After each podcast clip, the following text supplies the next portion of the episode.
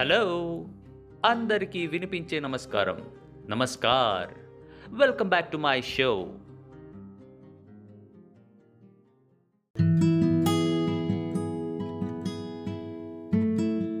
చిన్నారులు జీవిస్తోన్న ఇల్లు. జీవితంలో ఎక్కువసార్లు చిక్కుకుపోయి నానా అవస్థలు పడుతుండేవారు గారాబంగా పెంచబడుతుండే పిల్లలు. ఇతరులకే చిన్నారి పిచ్చికి తొలగిస్తోంది తల్లిదండ్రులకు సంబంధించిన వరకు చక్కని బొమ్మ. దీన్ని నువ్వు పగలగొట్టావా? అని అడిగినప్పుడు చిన్నారి అవును అంటూ నిజాన్ని చెప్పినప్పుడు దండించకూడదు.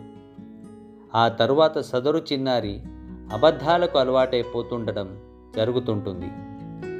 ఇంటి గోడలపై పిచ్చి గీతలను గీయలేని చిన్నారి స్వతంత్రత లేకుండా పెరుగుతున్నట్లు. జీవితంలో నేర్చుకునే విషయంలో చిన్నారిలాగా ఉండండి. చిన్నారికి అవమానం అంటే ఏమిటో తెలియదు.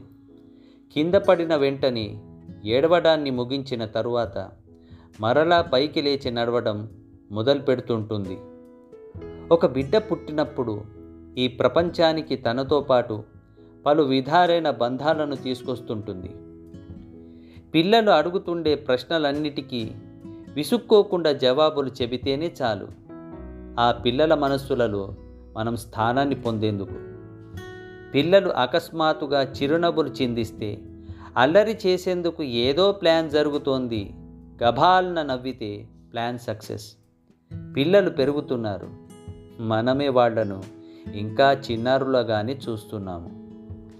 అమ్మ దగ్గర మొత్తంగా అందుకున్న చిరునవ్వును అందరికీ చిల్లర చిల్లరగా అందిస్తుంటారు పిల్లలు.